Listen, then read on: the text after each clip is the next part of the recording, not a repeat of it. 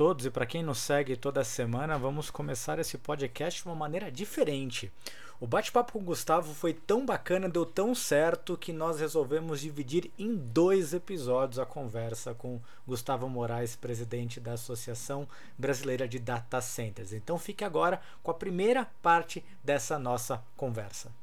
Olá a todos e sejam bem-vindos a mais um episódio do podcast Facility Management sem mistérios. No episódio de hoje vamos falar sobre um assunto técnico, importante, estratégico para várias organizações, mas que nem sempre a gente conhece as dimensões ou percebe-se que tem um amigo desse do nosso lado morando ali no nosso prédio, que são os chamados data centers. Quais são as características que a gente pode classificar um ambiente de gestão de dados como um ambiente crítico e a partir daí tomar os cuidados necessários do ponto de vista de gestão daquele ambiente, de gestão daqueles equipamentos para evitar qualquer tipo de disrupção, qualquer tipo de descontinuidade dos nossos negócios. E para falar sobre esse tema, eu tenho o prazer de receber aqui hoje Gustavo Moraes, presidente da Associação Brasileira de Data Centers. Gustavo, seja bem-vindo ao nosso programa.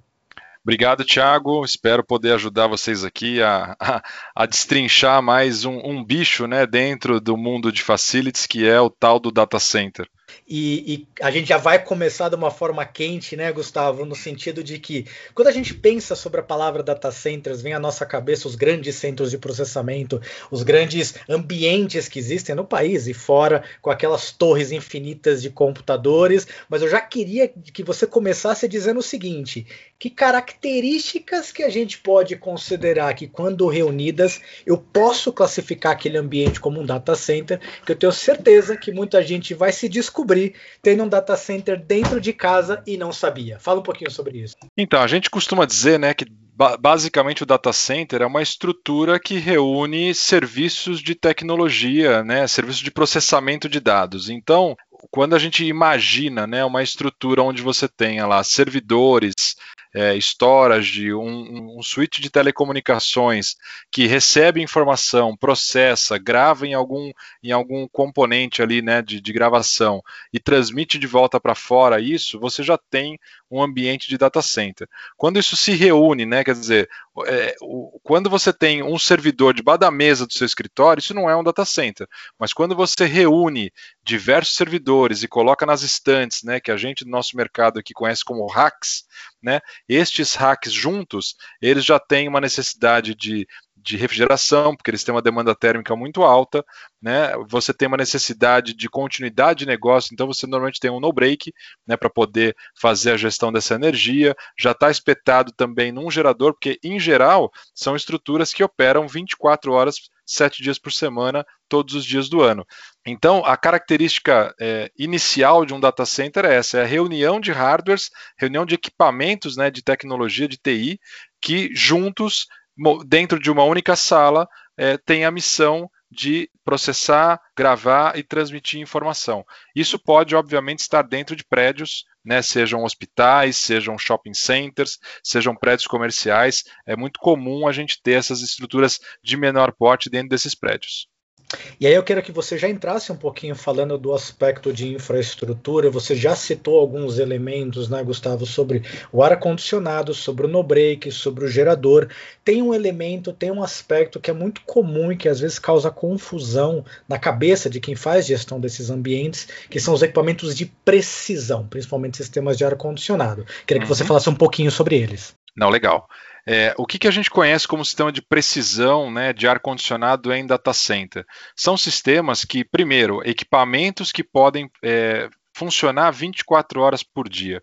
Então, quando a gente tem é, os splits, né, ou os cassetes, ou sistemas, mesmo que os sistemas que a gente tem aí de salas de ar condicionado, né, com os seus evaporadores é, mesmo a água gelada dentro dos prédios, né, esses sistemas não estão preparados para funcionar 24 por 7. Eles têm uma demanda térmica e uma carga térmica, normalmente, né, num, num sistema predial que funciona aí das 6 da manhã até as 8 da noite, e, e, e, a carga térmica do prédio, depois desse horário, ela diminui muito. Essa é a característica de prédios de escritório. Né? E a característica do data center, não, ele é 24 horas por dia, a mesma temperatura, a mesma carga térmica. Então a gente precisa ter um equipamento que a gente chama de de equipamento de precisão que garanta o controle de temperatura e de umidade. Então, os parâmetros para data center hoje, que são definidos pela ASHRAE, né, que é a Associação Americana de Ar Condicionado e, e Aquecimento, ela está para data center, né, ela está entre 17 graus e 27 graus. Então, o, o data center precisa funcionar dentro desse range de temperatura e de umidade relativa entre 20 e 80 e 80% de umidade. Então, assim, a gente precisa lembrar, né, que é, umidade relativa para data center é super importante, diferente do, dos ambientes de escritório, porque você pode ter ou condensação dentro da sala. Então, o que, que a Ashley vem dizer para a gente aí? Que a, acima de 80% eu corro risco sim de ter condensação dentro de placa de, de, de, de, placa eletrônica dentro do hardware, né? Isso pode interferir no funcionamento e até queimar alguma placa. E abaixo de 20%, eu corro o risco de ter é, é, eletricidade estática, né? Então você corre o risco de queimar o equipamento eletrônico por conta de eletricidade estática. Então, antigamente, né, e até a norma que nós temos no Brasil, que é a NBR 11515, ela trazia para a gente uma umidade relativa muito mais curta, o range entre 45% e 55%.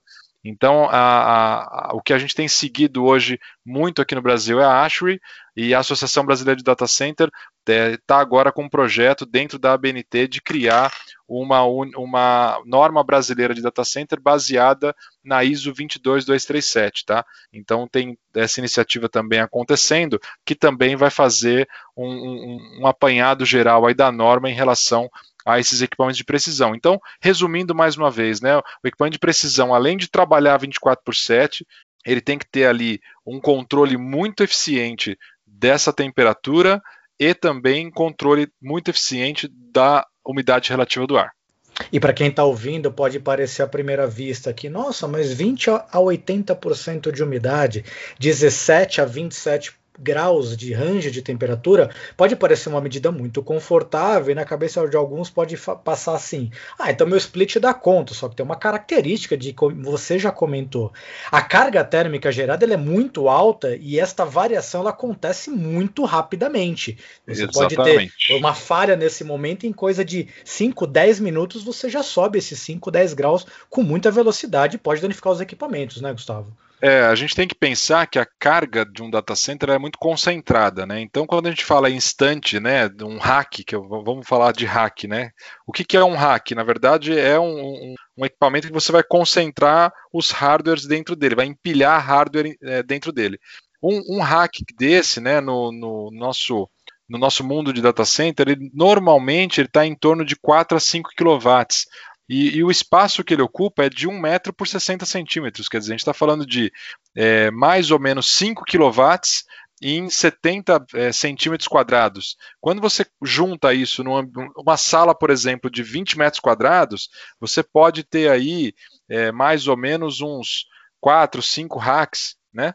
E esses 4, 5 racks têm uma demanda térmica de 20, 25 quilowatts, é, que vai estar tá lá rodando 24 por 7. Então, como o Thiago comentou, o no break vai deixar esse cara funcionando o tempo inteiro, mas a gente tem que sempre lembrar que ar condicionado nunca está em no break, né? Carga mecânica a gente não coloca é, em no break estático. Então a gente precisa ter um, um fluxo para garantir que, numa perda de energia, você faz a transferência para o gerador e até o gerador entrar e esse ar-condicionado partir, tudo isso tem que ser muito rápido para garantir que nesses um, dois minutos aí, talvez, que o ar-condicionado retome o ambiente e essa temperatura não suba além dos 27 graus. Lembrando que 27 graus é o limite. Quer dizer, 27 graus é o nosso limite acima. não posso trabalhar a 28. Eu tenho que ser então, assim, o meu, o meu trabalho em conforto aí, vamos dizer, né, o, o, a temperatura confortável de operação seria 23, 22 graus, mais ou menos por aí, para quando tiver essa queda de energia e o ar-condicionado sair e retornar, ele vai bater no máximo 27, porque acreditem, em dois minutos pode subir aí 3, 4 graus. Quem já teve problemas sabe e confirma isso que o Gustavo acabou de falar. Gustavo, você já, a gente já falou um pouquinho sobre a parte do ar-condicionado e você tocou na questão dos no breaks. Uhum. Pegando a fazendo a mesma analogia, no break é tudo no break ou você também tem características específicas para ambientes de missão crítica? Cara, na verdade, assim, a gente podia falar de no break aqui durante uma hora seguida, né? Tem muita coisa de no break para data center, é, mas falando aqui para esse nível de data center, né, de pequeno porte, é, porque eu acho que esse é o, é, é o foco aqui hoje. É, eu estou falando assim, tem muitas características de no break, porque a gente tem no breaks de 2 kVAs até 2 é, mega VA, né? Então a gente pode trabalhar com uma gama enorme de produtos é, mas o que a gente mais encontra hoje nos data centers né, de pequeno porte são no breaks modulares, é, que são no breaks que você também consegue colocar nos racks, e aí você consegue inclusive criar uma redundância entre eles. É, quando a gente fala de data center, né, a questão de redundância é super importante. A gente tem que lembrar que data center é um organismo de missão crítica, então você não pode parar por nada, você não pode correr o risco de parar o data center por uma falha de equipamento. Então, da mesma maneira que a gente está falando do ar-condicionado de precisão ser importante é, estar em uso, porque ele tem essa característica de funcionar 24 por 7, né? Eu não vou correr o risco do meu split parar a qualquer momento. O meu no break também ele tem que funcionar 24 por 7 e, se possível, com alguma redundância. Né? Então, hoje você tem é, no breaks específicos para data center, onde você já cria essa redundância é, de uma maneira modular. Né? O que, que é modular? Então, eu tenho um ambiente de 20 kW. É, em vez de eu colocar lá 20 kW mais 20 kW de redundância, eu coloco três no breakzinhos de 10. É, consolidados na mesma, no, no mesmo concentrador, né, no mesmo na mesma chave estática ali. Então, é, eu tenho um, um único comando para os três no breaks e eu tenho dois no breaks fazendo 10, é, 20 kW juntos e mais um de backup caso um deles fale. Então, eu acho que a mais importante até do que a característica do produto é a característica do projeto. Né? Então, assim, o, o, produto, você pode até usar um produto até mais comercial aí para ambientes prediais, né? É, o, o que, que vai mudar é, de, uma, de uma configuração para outra em termos de produto, é o rendimento. Né? Então a gente tem no breaks de dupla conversão hoje, na verdade, o rendimento e, e, e a quantidade de proteções que ele traz para a gente. Né? É, então, assim, o rendimento, o que, que, é o rendimento? Nessa, quando a gente converte né, energia AC em DC para poder alimentar a bateria e depois de novo de DC em AC, você tem perdas.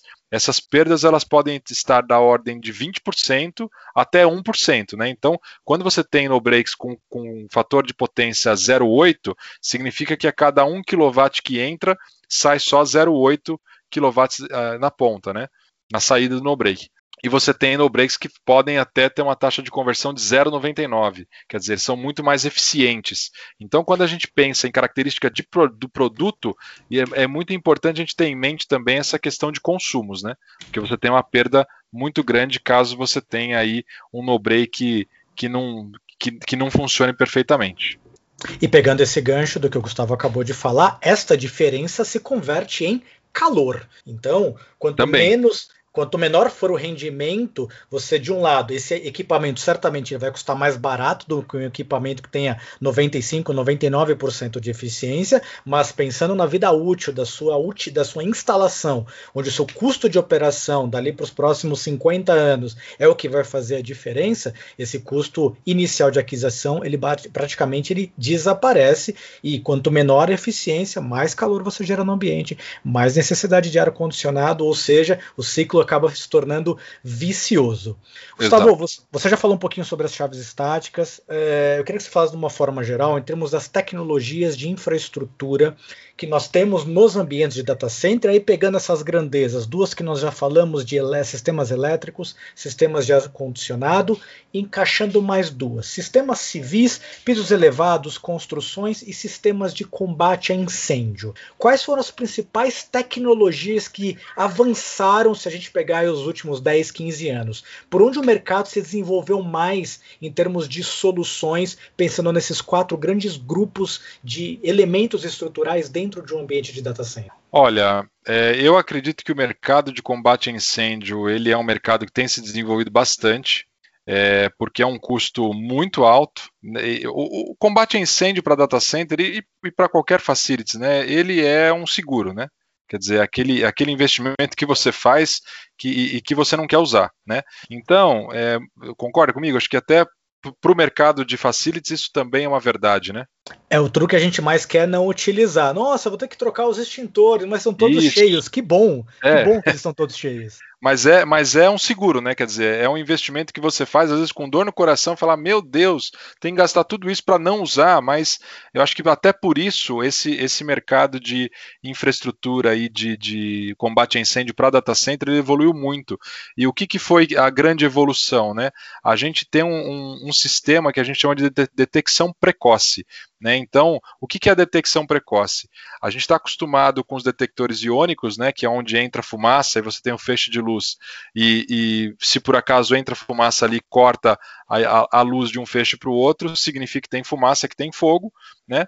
E, e, isso continua, né? O data center continua utilizando os detectores iônicos, mas ele simplesmente é um gatilho para o disparo automático do nosso combate a incêndio, tá? Então, assim, o combate a incêndio em data center, em geral, ele não é manual, ele é automático. E ele está ligado a esse sistema de laço cruzado, e com isso ele dispara um gás. Só que um gás para um data center de grande porte, a gente está falando de um FM200, Novec, FE25, Energen, são vários gases inertes que a gente usa para data center, de acordo com o projeto, é, você tem aí um, um, dispêndio de um, de um acidente aí de, de disparo de gás da ordem de 1 ou 2 milhões de reais, só para recarga de gás. Né? Então é tudo que a gente não quer. É um disparo acidental, muitas vezes provocado por uma por uma poeira que entrou no num detector de fumaça, tá? Quando você vai lá e abre o piso elevado, entra uma poeira.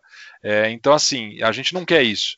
Então, o que, que o mercado desenvolveu? Desenvolveu uma, uma, um, um, sistema de detecção precoce, que é uma central que fica aspirando o ar pelo data center. Então você faz uma tubulação, normalmente até de PVC mesmo, com alguns furinhos pela tubulação para fazer a aspiração de ar de todo o ambiente. E nessa central ele faz uma análise de quais foram as últimas amostras que foram coletadas, tá?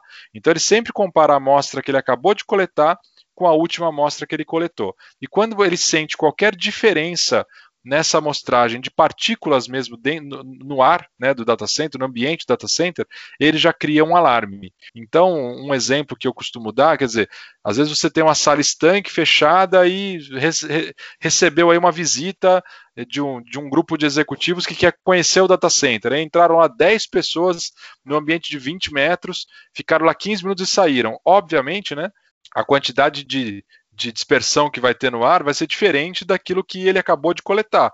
Então já é suficiente para esse sistema de detecção precoce dar um alarme. Então, óbvio que se você tiver, por exemplo, tem muito prédio, né, que tem data center no subsolo. Então, imagina, encostou um caminhão lá no subsolo para fazer uma descarga e encheu o, o, a, a, garagem, né, onde o data center está próximo, de fumaça. Então, essa fumaça que pode passar pela porta do data center, se ela não estiver bem é, é, estanque, você tem aí um, outras partículas de monóxido de carbono dentro do data center, vai alarmar. Mesmo que não entre, não entre fumaça, mas se entra partícula, ele já vai alarmar. E aí o último nível, né, dependendo do, do fabricante, tem sete níveis ou até dez níveis, já significa que realmente você tem é, fogo ou, ou, alguma coisa muito próxima disso. Então ele pega um cabo aquecido, um disjuntor que, que, que, que queimou por algum motivo, né, que carbonizou. Então tudo isso é algo que já entra é, nessa central. E acho que a outra coisa que evoluiu muito, Thiago, foi é, essa, essa questão dos no breaks, tá? É, assim, a gente tem hoje no breaks muito bons, de muito é, de, de, de, de pouquíssima taxa de conversão, como eu falei, e que ajudam demais aí na questão de economia de energia, de gestão de energia para o ambiente, tá? Uma coisa, é, achei muito interessante isso que você comentou desta análise precoce do ar ambiente, faz todo sentido. Você ter um monitoramento contínuo e ter níveis e escalonamentos de resposta frente àquilo que você está lendo faz todo sentido. Pegando o seu gancho da questão do no break, eu queria que você falasse um pouquinho sobre bateria baterias, que é uma dor de cabeça para muita gente, porque nem sempre você consegue ter um monitoramento contínuo, fazer uma análise contínua e consistente da confiabilidade de cada uma delas e de repente você se vê numa condição onde faltou energia, o data center simplesmente morreu.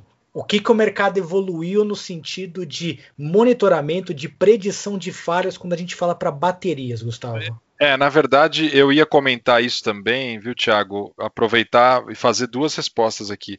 Uma coisa que evoluiu demais em data center foi a questão do monitoramento ambiental, tá? Não só de baterias, mas ele como um todo. Então, quando a gente fala dos thresholds de ar-condicionado, das questões de gerenciamento de energia, né, de, de temperatura e umidade, de alarmes e falhas no no-break, não na bateria, mas no no-break, no gerador, monitorar a quantidade, como é que está a vida útil desses equipamentos. A, a, o IoT, né, o, a internet das coisas, nos ajudou demais com isso, é, podendo criar sensores para quase tudo dentro do data center, jogar num, num, num, BMS, né, que também é algo que vocês de facilities conhecem bastante, né, uma, uma escada da vida, um, um software, e que isso hoje está normalmente numa página IP que você consegue colocar numa central de monitoramento qualquer e olhar isso 24 horas por dia. Isso é muito bom, realmente, é, é algo que faz a diferença quando você gerencia um ambiente data center. E a reboque disso, né, o monitoramento de baterias é algo que também evoluiu demais é, em, em, algumas frentes, tá? É, já de uns 10 anos para cá, a gente tem sistemas de monitoramento de baterias de chumbo ácido, então as baterias que a gente conhece, normais, que a gente tem, na verdade, baterias seladas e baterias abertas.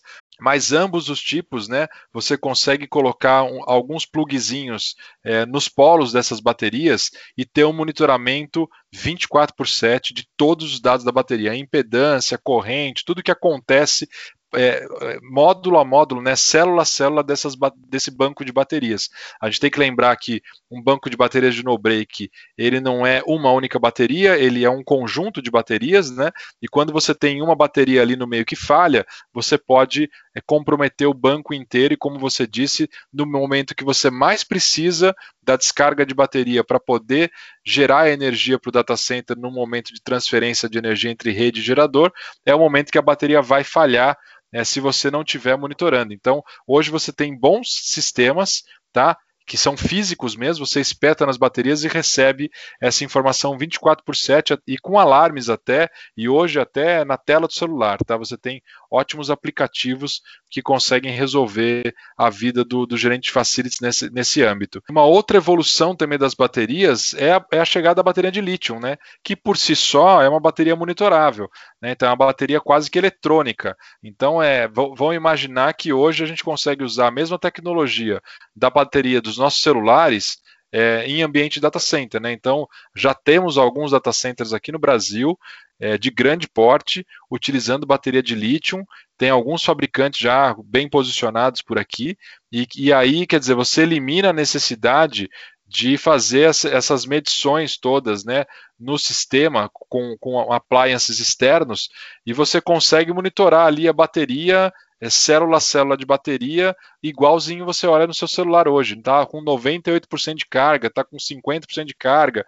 Enfim, você tem todo o monitoramento já, porque é uma bateria com alguma inteligência. Tá? Então, isso já chegou para os data centers e acho que essa tecnologia aí veio para ficar.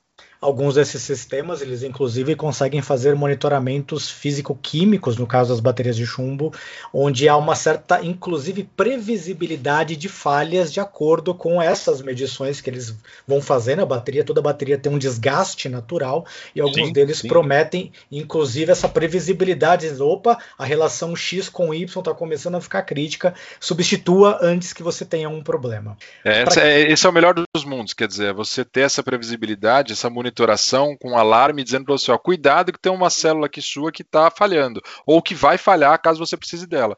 E aí, com um pouco de antecedência, você vai lá e substitui. E só para quem ficou curioso, quando o Gustavo falou do termo SCADA, é um acrônimo em inglês de Supervisory Sim. Control and Data Acquisition. Nada mais é do que qualquer sistema, seja ele qual for, que monitora qualquer tipo de processo. Certamente, agora que vocês conhecem, muitos vão identificar alguns SCADAs instalados dentro das suas instalações do seu sistema. Com certeza.